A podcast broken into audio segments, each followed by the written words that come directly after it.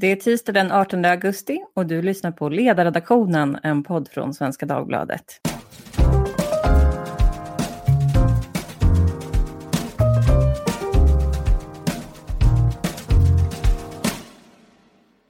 Jag heter Lydia Wåhlsten och idag ska vi prata om något som många spontant irriterar sig på, nämligen kommunernas tendens att biffa upp sin kommunikationsstab. Det var drygt ett år sedan som den här frågan lyftes av Sakine Madon som är politisk chefredaktör på Uppsala Nya Tidning.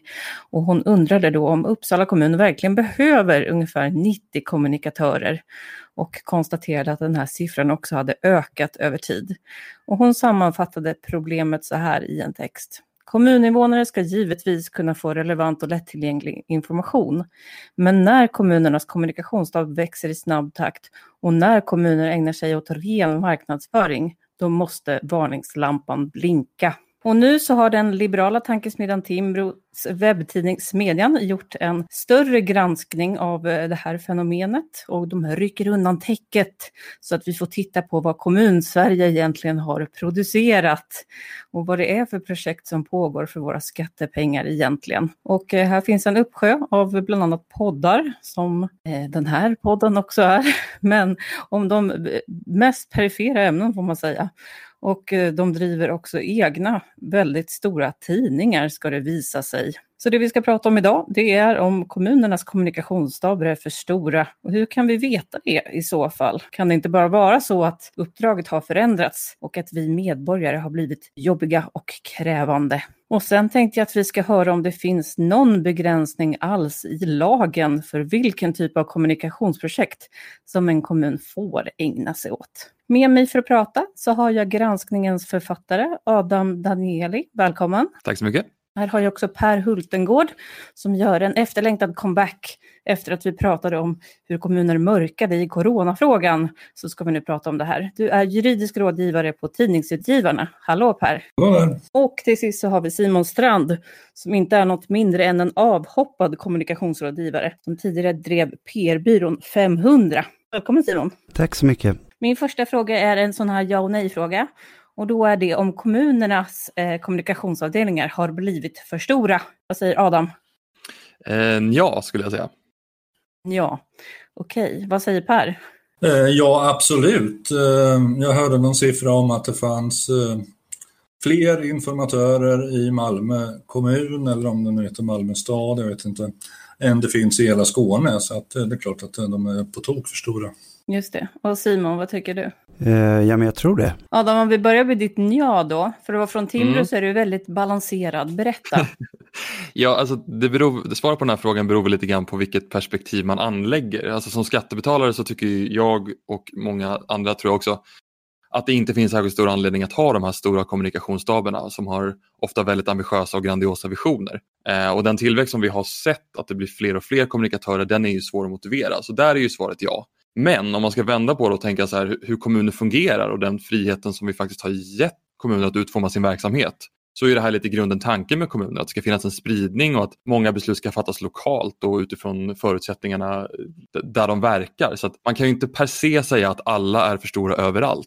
Eh, så. så det blir ett eh, både ja och ett nej. Simon, du svarade något liknande. Eh, ja, alltså de här, den här granskningen påminner ju en del om andra liksom, grejer man har sett från Timbro och Skattebetalarnas förening och liknande organisationer genom åren där man zoomar in på en, inte nödvändigtvis ny företeelse, men en särskild företeelse där man ser ett slöseri. Liksom. Och nu i den här, i Adams granskning nu så är det ju poddarna. Jag kommer ihåg att för några år sedan så var det väldigt mycket fokus på kommunala eller offentligt, eh, offentliga eh, julbord. Liksom. Eh, och baksidan av de granskningarna när de kommer från liksom högerhåll är att de kan bli lite tendentiösa och lite kategoriska och att det blir liksom att man då ska dra alla, i det här fallet och kanske poddar över en kam eh, och att man liksom blir för fixerad vid ett visst format oavsett om formatet för stunden är julbord eller poddar och att eh, eh, det, det därmed kanske blir lite liksom snedvridet och eh, överdrivet lätt. Men samtidigt när man läser den här granskningen så syns det ganska tydligt också att det finns ganska många exempel på eh, kommunalt liksom, slöseri eller där man ger sig in på ämnen och liksom vinklar som är långt bortanför kärnuppdraget. Sen tror jag att det finns ett liksom kommunikativt kärnuppdrag eh, som kommunerna inte levererar på många gånger också. Jag tycker att det finns liksom ett stort behov eh, hos kommuner, regioner och, och eh, staten att kommunicera med medborgare och jag tror att många gånger så misslyckas man på det lägsta steget på behovstrappan samtidigt som man fokuserar eh, på att göra eh, kommunikation som inte är fullt lika nödvändig. Mm. Vi kanske kommer in här på vad är kommunernas drivkraft till de här fina sakerna. Jag såg att för eh, något år sedan så publicerade också Timbro en artikel om hur Malmö har låtit influencers då åka omkring och ta kort eh, i Malmö för, mot ersättning på någon slags hyrcykel och så har man kört ut det då på Instagram till exempel. Men eh, eh, Adam, du ska få försvara det där mot eh, Simons eh, kommentar om att det är tendentiöst. Men först tänkte jag höra Per, du jobbar ju på Tidningsutgivarna. Är det här någonting som är identifierat som ett problem för kommersiella aktörer? Ja, det är väl kanske inte ett jätteproblem, men alltså jag tycker det är att eh, eh, I grunden är det ju att samhälleligt problem. Alltså, om det medborgerliga intresset. Jag håller fullständigt med om att det finns ett, ett eh, kommunalt kärnuppdrag här och, och att Eh, kommunerna måste informera om sin verksamhet och det gör de många gånger väldigt bra. Men eh, sen börjar vi liksom rö röra oss eh, ut i något gränsland mellan eh, fakta, information och till sist eh, propaganda. Det, det, det, det, blir lite av nyheter från Sovjetunionen över det hela till sist. Det, jag, jag tror man måste sätta gränser här.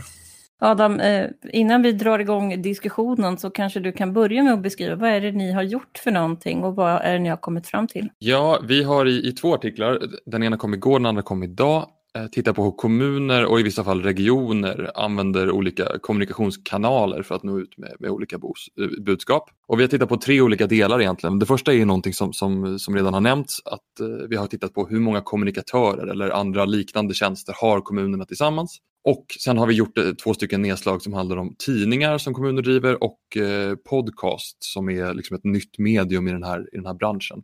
Eh, och I den första delen så, så, har vi helt enkelt frågat kommunerna hur många kommunikatörer eller jämförbara tjänster de har och det varierar väldigt mycket beroende på vad man har för ambitioner. Vissa kommuner har nästan ingenting alls och andra kommuner har väldigt höga ambitioner. Men en, en uppskattning på hela landet skulle vara att det finns ungefär 3000 heltidstjänster som kommunerna internt eh, förfogar över. Och till den siffran så kommer också de kommunala bolagen eh, som ofta är väldigt stora jämfört med kommunen och en del upphandlade tjänster som, som vi kanske kommer in på senare. Um, alltså, och kommunikation kan ju ta sig väldigt mycket olika former. I, I, väldigt hög grad så är det ju sociala medier som nu är den, den, den stora, det stora fokuset.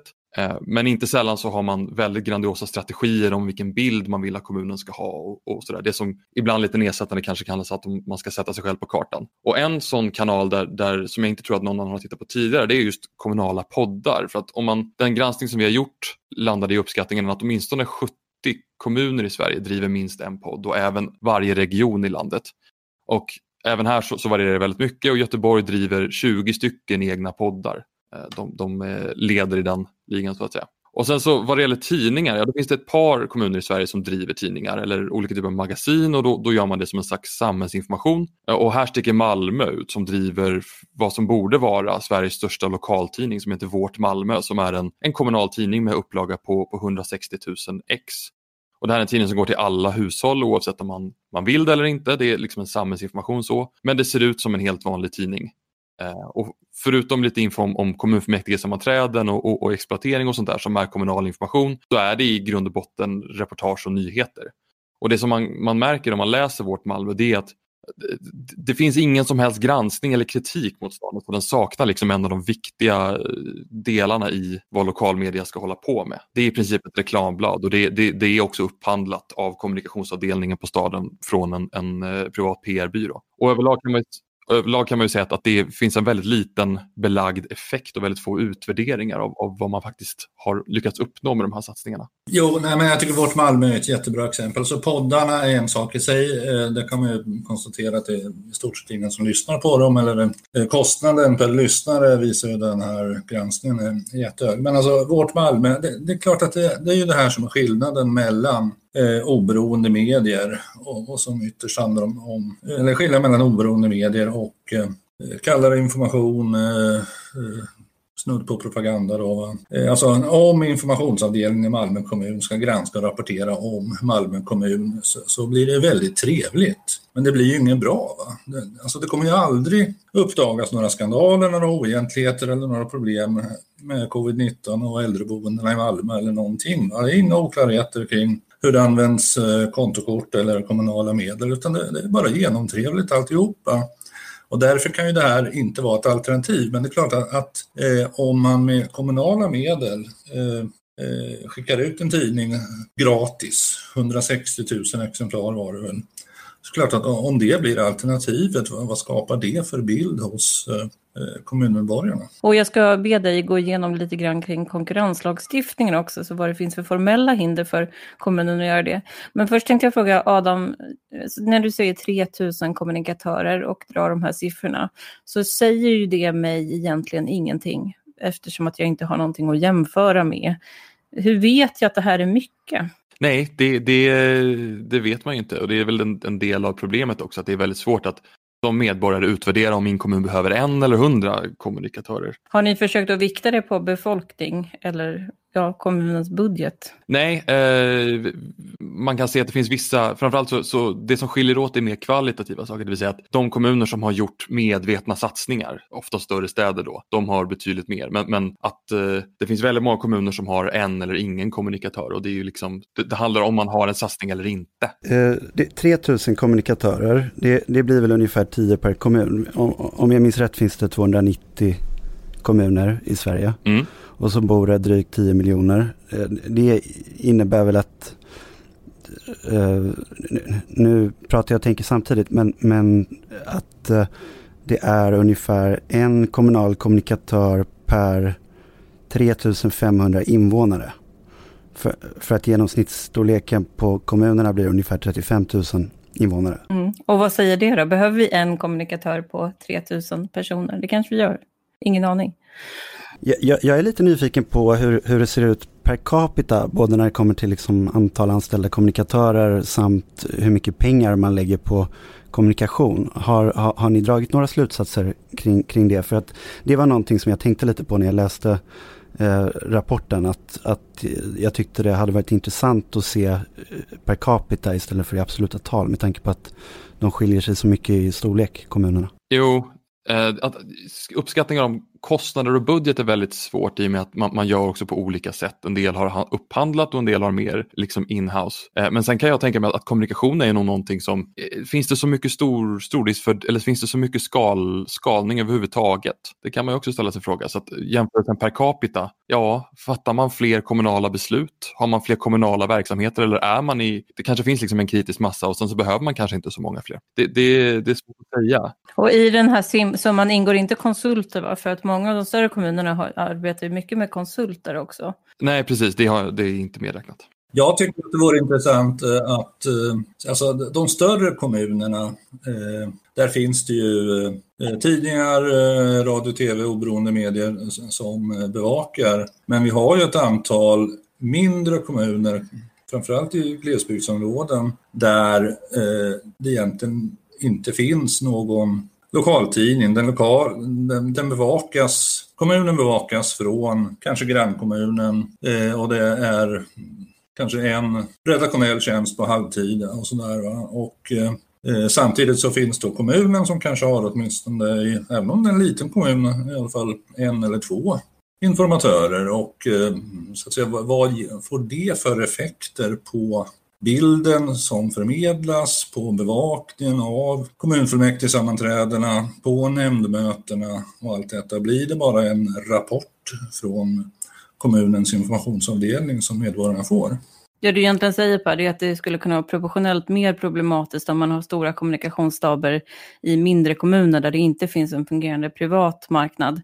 Medan Stockholm, Göteborg, där kan man kosta på sig att ha vad man då kan se som advokater Eh, på kommun när journalisterna ringer och ska jaga nyheter. Eh, det är en intressant spår. Jag tycker stora kommunikationsstaber där heller, men, men, men att eh, om man liksom ser just det här demokratiperspektivet och medborgarnas rätt till en oberoende information så är väl den hyggligt säkrad i, i större och medelstora kommuner, men det kan vara problematiskt i mindre kommuner. Om jag skulle försvara då, om jag skulle arbeta på SKR och försvara det här, då skulle jag kanske argumentera för att det är en naturlig del av digitaliseringen och att många av de här poddarna och kanske YouTube-kanalerna, att de egentligen ersätter då något möte som skedde fysiskt tidigare. Ett konkret exempel är ju att eh, regionen till exempel producerar massa material inför alla gravida som är väldigt nervösa. Och då får de sitta på YouTube och hänga istället för att eh, ständigt ringa in till vården. Och på motsvarande sätt kanske det skulle kunna vara här. Jag såg att ni hade ett exempel på Salem, som är en kommun här i Stockholm som har ungefär 20 000 invånare. De driver två eh, föräldrapoddar, vilket ju kan kännas väldigt mycket. Men å andra sidan, då kanske det gör då att eh, de inte behöver eh, söka till barn och ungdomsmottagning eller något sånt där. vad skulle du svara på på det där från, från försvarssidan, Adam? Eh, jo, men visst kan det vara så att, att det, det, är en besparing och att man kan fördela resurser på ett bättre sätt. Digitalisering är ju en del av att effektivisera och förbättra den service som en kommun kan ge. Men det, är, det finns ju flera, liksom, det är avhängigt ganska många saker. För det första så måste det ju vara, finns ett, ett, ett stort antal som lyssnar och det vet jag inte om det finns belägg för att, att det finns för många av de här poddarna. Sen måste det ju finnas en, en koppling till det kommunala kärnuppdraget. Och, och, nu ska man inte döma en bok på eh, omslaget men det finns ju ganska många av de här poddarna som, där man får anstränga sig för att förstå att det finns en koppling till något kommunalt uppdrag överhuvudtaget. Sen kan man ju diskutera att, att just sådana saker som är ganska universella, du nämnde eh, vård till exempel, där kan man ju fråga sig om det är det verkligen motiverat att en lokal kommun ska podda om det? Eller kan man ha kanske en, en statlig informationssatsningar eller någonting som, som kanske når lite fler? Eh, det, det, är ju bara några saker. Jag tycker att de här poddarna är, är egentligen är mer intressanta som symptom på någonting annat. Alltså om, om projekt med så här svag förankring till olika kommunala kärnverksamheter går igenom olika kommunala beslutsprocesser då, då, vill man ju veta lite grann hur ser kostnadskontrollen ut och hur ser förmågan att avskärma det väldigt breda uppdraget ut? Simon, du har ju jobbat länge med kommunikation och även drivit åsikten att det rent generellt finns för många kommunikatörer i samhället och inte bara i offentlig sektor som Adam vill låta påskina här.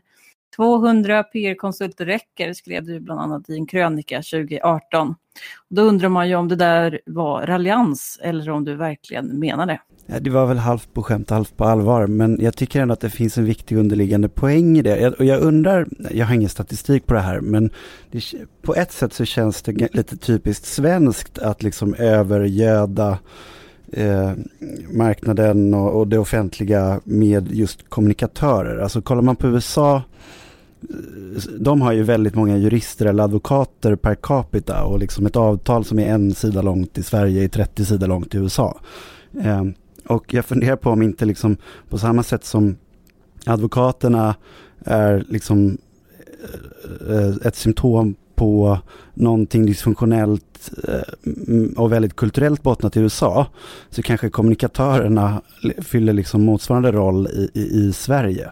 Eh, till skillnad från jurister så är ju kommunikatörsbefattningen inte alls lika konfliktfylld. Den handlar om, liksom, grundar sig i andra idéer om hur man ska få saker att, att fungera som känns väldigt typiskt svenska på ett sätt. Sen är det klart att jag tror att eh, tittar man på en del andra eh, länder så kan man säkert hitta exempel även där på på liksom eh, en överetablering av kommunikationsfunktioner. och det kanske knyter an lite till, jag vet inte om ni har läst Eh, jag har inte läst boken, men jag har läst en del om den. Eh, det finns en forskare på London School of Economics som heter David Graeber som har skrivit en bok som heter Bullshit Jobs. Känner ni till den? Den var ganska i ropet för, för ett par år sedan. Ehm, jag läste om den i han var med i en lång intervju i The Economist. Och eh, när jag förra våren någon gång var uppe på TCO och träffade inbjuden av Eva Nordmark som kort därefter blev och, och fortfarande är arbetsmarknadsminister så var, var vi ett gäng som satt och, och snackade lite om framtidens eh, arbetsmarknad. Och då utan att få särskilt mycket gehör från, från henne eller någon annan i rummet så teoretiserade jag lite om det där med att liksom eh, är det inte det vi har gjort nu i flera decennier, liksom fyllt ut tjänstemanna tjänstemannakåren med liksom nya roller och nya arbetsuppgifter som egentligen inte har så mycket substans eller mening, vilket i sin tur kanske liksom grundar sig i en mer fundamental förändring som vi inte har kommit på någon riktigt bra lösning på. Att det kanske liksom inte eh, att, att vi har lite svårt att uppfinna tillräckligt mycket verkligt bra och intressanta saker att ägna sig åt om dagarna. Helt enkelt att vi har fått en eh, omställning underifrån. Människor kan inte vara lika effektiva som robotar. Däremot så kan vi skapa nya jobb då som vi upplever är meningsfulla. Delvis på grund av svensk kultur. Det låter som att du, din hypotes är att vi försöker skapa någon slags samförståndsanda på alla nivåer. Då krävs det ju väldigt mycket kommunikation för att det inte ska uppstå några eh, felsteg. Och det andra är då att vi, vi har så stark tillväxt och automatisering att vi måste hitta på de här typerna av nya jobb. Och varför skulle inte offentlig sektor drabbas av det precis som samhället i stort.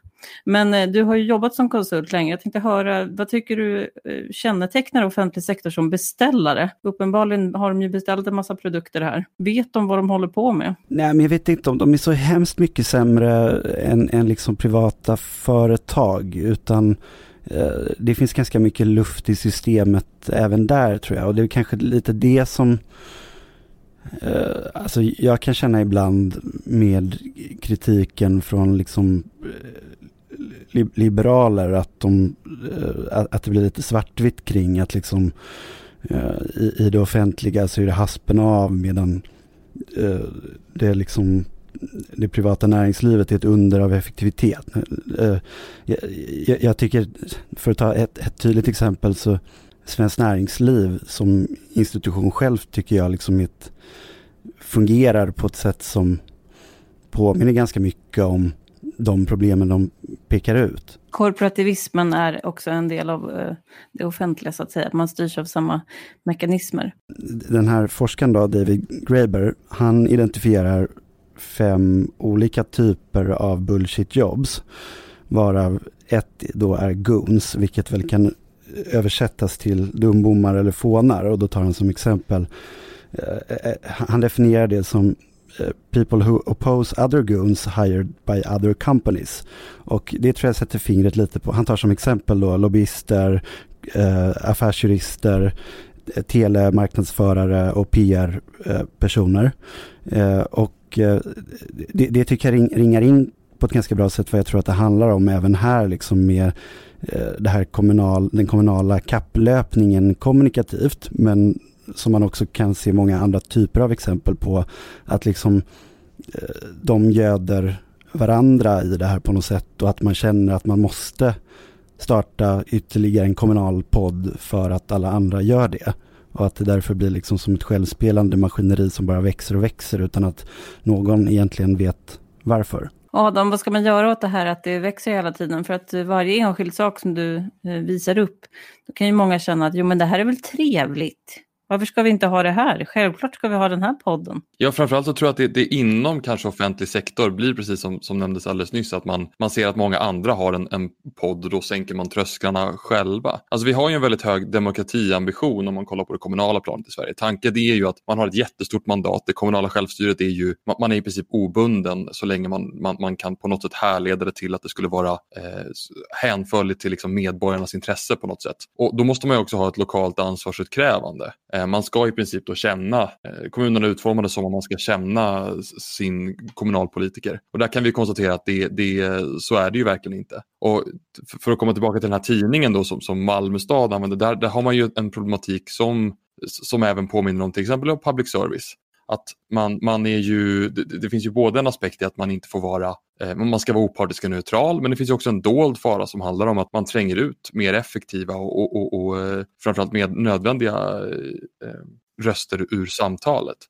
Så att jag, jag vet inte om jag har en, en universallösning, men ja, så, så som systemet är uppbyggt så, så, finns det väldigt stora väldigt få spärrar och väldigt stora möjligheter att göra sånt här. Och det, det är kanske det man måste göra någonting åt. Och Per, det blir en bra brygga till dig då, för att jag tänkte höra vad kommunerna har för lagstöd för att bedriva vad jag kallar då för ett frivolt kommunikationsbeteende, som den här lokaltidningen som Malmö bedriver. Då sa du innan att eh, kanske konkurrenslagen är en sån här lag som kan börja spela i kraft. Eh, att man snedvrider förutsättningarna för en effektiv konkurrens på marknaden. Men vad skulle kräva för att eh, en sån här kommunal satsning faktiskt skulle bryta mot konkurrenslagen? Jag skulle säga att det är väl egentligen två lagar. Det är till att börja med kommunallagen som ju eh, sätter gränser för vad en kommun eh, kan eller ska hålla på med. Man brukar kalla det för den kommunala kompetensen. Och i det ligger att ska kommunen ägna sig åt en verksamhet så ska det vara allmänt intresse eller medborgerligt intresse eh, för eh, det ska anknyta till kommunens område och dess medlemmar och sådär. Eh, och det är klart att man, man kan ju ändå fråga sig, är det av ett allmänt intresse att Malmö kommun eh, i alla fall i viss konkurrens med eh, oberoende medier ger ut en, en tidning med 160 000 exemplar. Eh, det andra är konkurrenslagen som ju förbjuder det är inte bara kommuner utan det är allmänna. Man säger att eh, man får inte ägna sig åt eh, konkurrensbegränsande offentlig säljverksamhet. Och då kan man säga att nej, men här är ingen som säljer någonting men indirekt så är det klart att man använder ju medborgarnas skattepengar för, för att driva den här verksamheten. Eh, mig veterligt har det här aldrig ställts på sin spets och det är ju så att eh, så länge ingen ifrågasätter det så det ju att hålla på.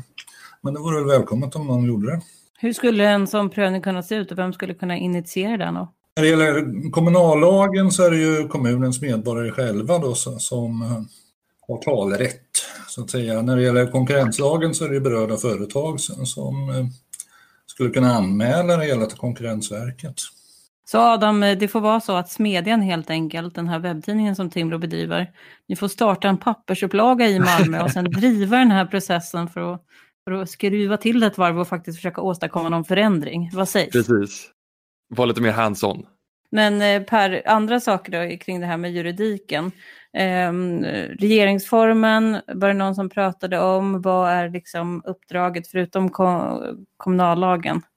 Vad säger regeringsformen då? Regeringsformen säger väl inte så mycket eh, om eh, just det här. Den, man kan ju mera gå ner i tryck och yttrandefrihetslagstiftningen och fråga sig liksom för vem finns eh, tryck och yttrandefriheten? Jo, den finns ju till för medborgarna mot det allmänna. Och det allmänna är ju även kommunerna.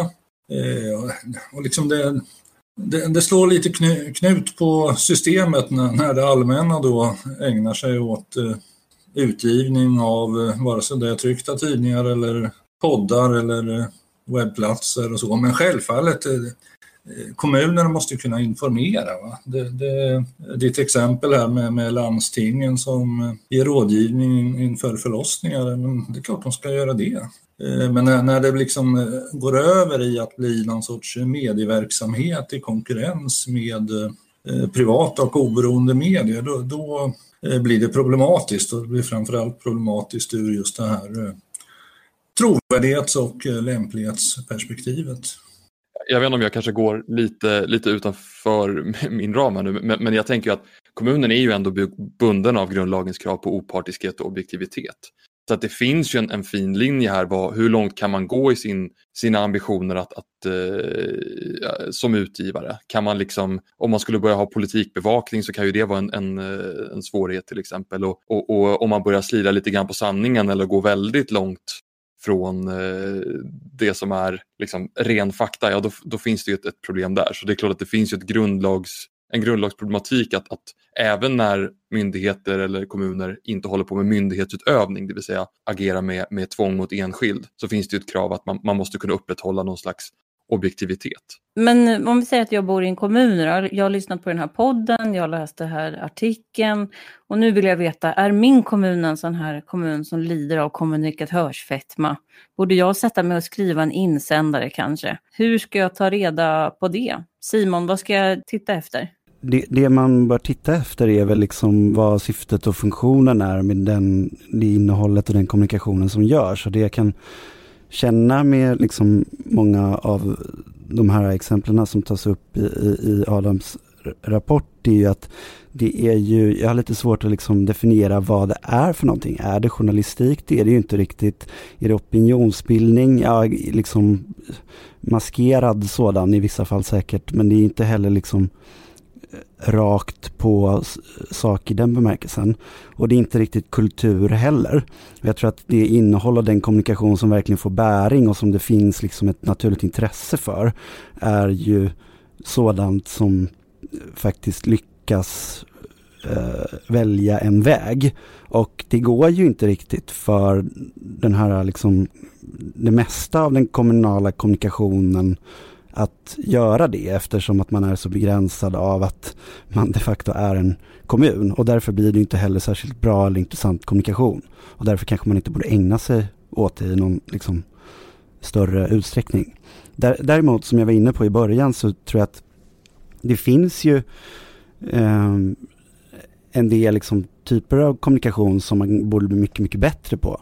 Jag har en kompis som drev en startup för några år sedan som hette Skattekollen som var som en teknisk, eh, och, och, och, eh, en teknisk plattform som var väldigt visuell och som helt enkelt eh, eh sammanställde hur, var kommunala skattepengar gick.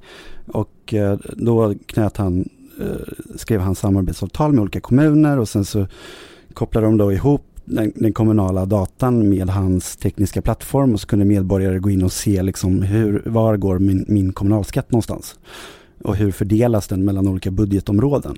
Det är en typisk sån grej som liksom ingår i, eh, som jag ser på det, då, uppdraget att eh, upplysa medborgarna om hur eh, den kommunala verksamheten fungerar och vad den går ut på. Och där tror jag att det finns jättemycket att göra på de allra flesta håll. Men att man kanske inte, många gånger inte fokuserar särskilt mycket på de bitarna. En annan sak av de som framkommer är väl just det, du var inne på det lite kort, men vilka otroliga synergieffekter man skulle kunna uppnå om man hade en bättre samverkan. Vi ser ju väldigt mycket samma sak inom den digitala vården. Det är många olika regioner nu som sitter och försöker hitta på sina egna appar och så, vilket ju blir väldigt ineffektivt. Men vad säger du om jag är medborgare och så vill jag veta om kommuner har för mycket kommunikatörer? Hur ska jag veta det? ja, det första man skulle kunna göra det är att läsa, läsa eh, vår artikel. Men sen så måste man ju säga att det här är ganska svårt att, att ta reda på. Det är liksom, man får sitta och gräva i offentliga handlingar och försöka få se vad som, eh, vad som händer. Men det, det är återigen, för, för, att gå tillbaka till det jag nämnde tidigare, så tror jag att det viktiga här kanske inte är kvantiteten utan kvaliteten. Det vill säga att, att man kanske ska hålla utkik, utkik för om, om ens eh, kommun är som Göteborg till exempel som har en väldigt ambitiös eh, ambition att, att måla någonting som man kallar för berättelsen om Göteborg. Det vill säga man har en väldigt, eh, man har liksom en, en idé om vad, vad, kommunens kommunikation ska, ska peka mot. Och det finns en, en, mängd olika kommuner som har den här typen av fastslagna visioner. Jag tror att under ett sådant paraply så kan väldigt mycket kommunikation kanske eh, liksom säljas in och då, har man nog en kommun som är väldigt ambitiös på det här området. Och då skulle jag kanske, ja, skulle vara lite mer på min vakt om jag, om jag såg att min kommun ägnade sig väldigt mycket åt den typen av varumärkesbygge. Jag skämtade med Sakine Madon på Twitter idag om att eh, Uppsala har nu ökat sina kommunikatörer och det är över 90 nu då, vilket hon skrev till dig tror jag, Adam på Twitter. Mm. Och då sa jag att ja, varje, artikel, varje ny artikel som skrivs om att Uppsala har för mycket kommunikatörer, då krävs det fem kommunikatörer till på årsbasis då för att hantera den här diskussionen. Så frågan är om vi gör vi gör skattebetalarna en otjänst genom att prata om det här. Men ja, med det precis. så ska jag ta vår sista fråga och det är vad ni tror skulle kunna få kommuner att rulla tillbaka sina kommunikationssatsningar och skala ner lite grann på sina staber. Hjälper den här diskussionen Per? Eh, ja, det är tråkigt om det, om det får den effekten, men eh, jag tror ju på den offentliga debatten så att eh, jag tror ju faktiskt att man måste våga ställa nyttan av överdimensionerade informations och kommunikationsenheter mot besparingar på andra områden. För alla kommuner kommer ju behöva spara framöver. Va? Det kanske inte är några stora pengar, va? men om just detta behövs ju ändå information eh, till medborgarna. Det måste ju vara medborgarna ändå som, som eh, sätter den pressen. Och det kanske inte är något som kommuninformatörerna själva kommer att förmedla, men desto viktigare är det väl då att det finns eh, oberoende medier som kan göra det.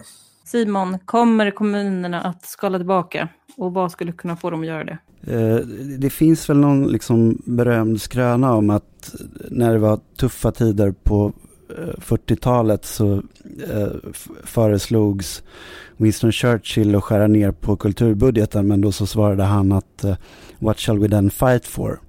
Ehm, och jag tänker att nu när liksom den svenska ekonomin och världsekonomin går in i ett eh, svårt skede så kommer ju den här typen av konflikter, budgetmässiga konflikter eh, tätna. Och eh, eh då får man ställa kommunikationsbudgetar mot till exempel kulturbudgetar och eh, jag hoppas i alla fall att kommunala tjänstemän och politiker inte eh, liksom ställer den retoriska frågan om de här kommunikationsbudgeterna, what shall we then fight for? Utan att de faktiskt kan tänka sig och göra avkall på det. Jag förstår. Du menar att man helt enkelt ska sätta det mot någon annan humaniora-del då, så att det inte verkar vara så att man är helt oförstående inför behovet av kommunikation, utan man sätter då eh, de här kommunikatörerna mot någon teatergrupp eller sådär, så att man får en riktigt smaskig konflikt. då får du avsluta Adam, hur kan man få kommuner att dra ner? Ja, alltså med risk att hamna i lite av den här raljanta diskussionen så, som vi nämnde tidigare så tror jag att det finns en poäng att man hela tiden håller liksom, lågan igång och att man vågar prata om de här sakerna. För att ibland måste man faktiskt koka ner de här konflikterna till antingen så spenderar kommunen pengar på, på X eller så får du behålla precis samma pengar. Eh, men, men sen ska jag, vill jag också säga att det, det, finns ju en risk att man svingar lite väl mycket mot liksom, förvaltningen och kommunikatörerna själva här. Jag tror inte, kanske inte att det är där alla gånger som, som skon klämmer utan det här är kommunpolitiker som har svårt att, att säga nej. Så att om man känner att man vill sätta åt någon eller, eller ställa människor till svars, då är det ju kommunpolitiker helt enkelt som måste bli bättre på att, att prioritera och, och, våga säga nej. Och eh, med det så säger vi nej till fortsättning på den här podden för idag då. Eh, och jag säger stort tack till Adam Danieli som är skribent på Timbros Tidningsmedjan, Per Hultengård, juridisk rådgivare rådgivare på Tidningsutgivarna och Simon Strand som är avhoppad kommunikationsrådgivare som tidigare drev PR-byrån 500. Hör gärna av er till ledarsidan svd.se om ni har några tankar om dagens ämne eller tips på saker vi borde prata om. Tack för idag!